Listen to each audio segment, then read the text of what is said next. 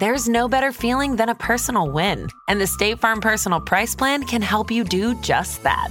Talk to a State Farm agent today to learn how you can bundle and save with the Personal Price Plan. Like a good neighbor, State Farm is there. Prices are based on rating plans that vary by state. Coverage options are selected by the customer. Availability, amount of discounts and savings, and eligibility vary by state.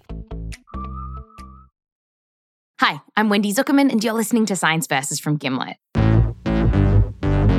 Today on the show, boosting your immune system. Can you do it with popping pills made of elderberry or echinacea?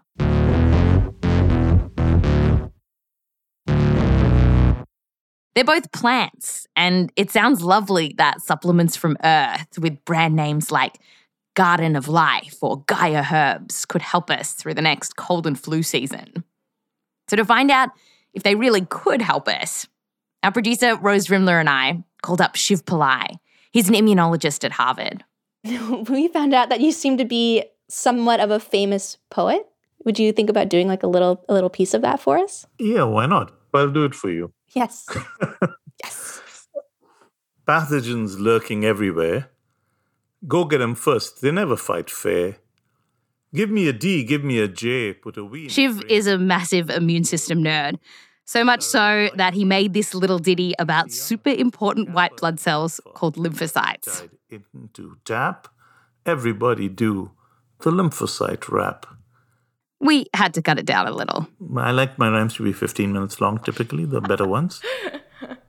we asked Shiv to take a break from poetry and talk to us about some of the plants and herbs that people say can boost our immune system. And Shiv says that looking to nature to find really good medicines, it actually makes a lot of sense. Plants have been used in traditional medicine for centuries, and a lot of the drugs that we use today actually started out as plants. Things like aspirin, morphine, heart medications, and even drugs used in chemotherapy. I would say a lot of the drugs we take today come from plants. This is a extremely common approach. So I think everybody should be o- completely open to the idea that many of the herbal treatments actually might help. But Shiv says that not every plant is made of medicine. To find out if it works, you have to test it. So let's take elderberry, for example. It's a plant that grows in Europe, Northern Africa, and parts of Asia. It looks shrubby with white flowers and glossy little black berries. And it's those berries that companies have been squishing into supplements. And one way that scientists can test to see if this stuff can help us fight disease is that they'll pop some elderberry extracts onto a petri dish along with some nasty viruses. Exactly. This is taking something and putting it directly on a petri dish. And you're trying to see whether they do something. And scientists have found that sometimes, yeah, they do something. Elderberry can kill viruses in petri dishes. And echinacea, which is a pink daisy that's native to North America, it has some pretty cool powers in a petri dish too. Like when scientists mashed its roots into a dish with some mouse immune cells, it could stimulate those cells a little, which all sounds promising. But of course, this is all just in a petri dish.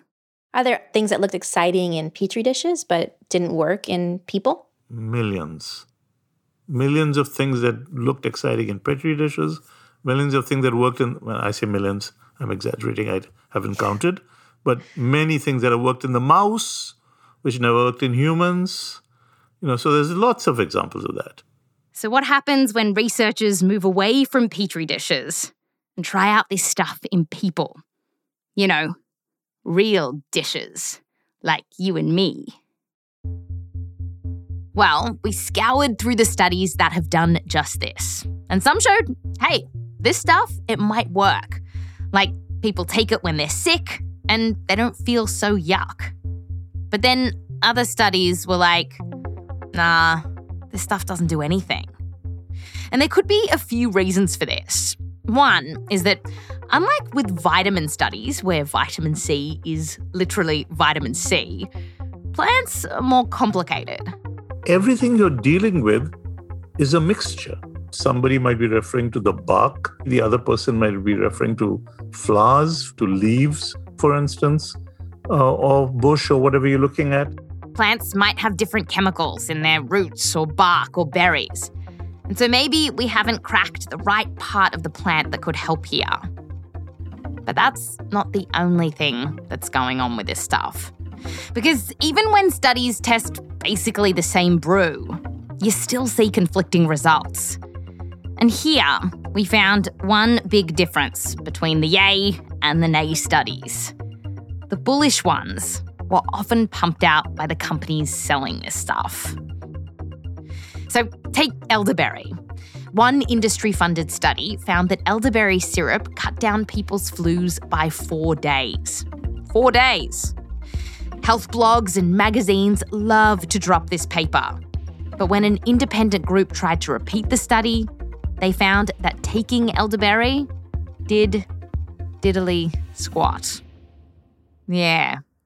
And when you scroll down the fancy websites where they're selling these products, right past the pictures of pink flowers and healthy looking people and microscopes, you'll often see this statement. These claims have not been evaluated by the FDA, which means these companies haven't had to prove that this stuff works before they sell it to you. Bottom line, Shiv says. So I don't think there's very good evidence that they protect you.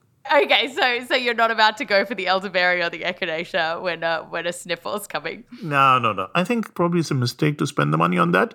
Funnily enough, I actually do have elderberry in my cupboard. Yeah, probably mix it with a little gin, it'll be better for you. Yeah, that, I like that. Doctor's orders. Could be I a like it. cocktail, you know. yeah. So, we don't have good evidence that taking elderberry or echinacea can boost your immune system. But if you've already got some in the cupboard, probably won't hurt you to take it. You might run into trouble if you eat raw elderberry, though, because it's got cyanide in it. But that cooks off, so it shouldn't be a problem with the stuff you get at the pharmacy. Still, though, not all the so called immune boosting products out there are perfectly safe. Story time. Let's talk about colloidal silver.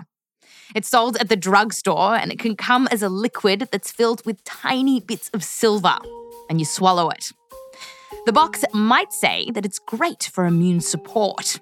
And at the start of the pandemic, people went bananas for this stuff. But it doesn't work. It won't support your immune system. But what it might do, well, it can be bad for a bunch of stuff in your body, like your liver and kidneys. And it can also turn your skin blue. Literally blue.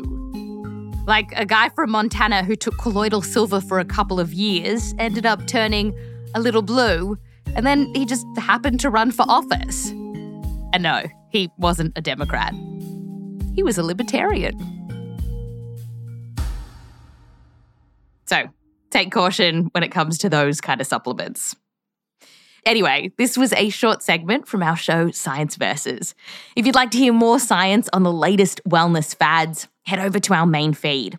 Just search for Science Versus in Spotify.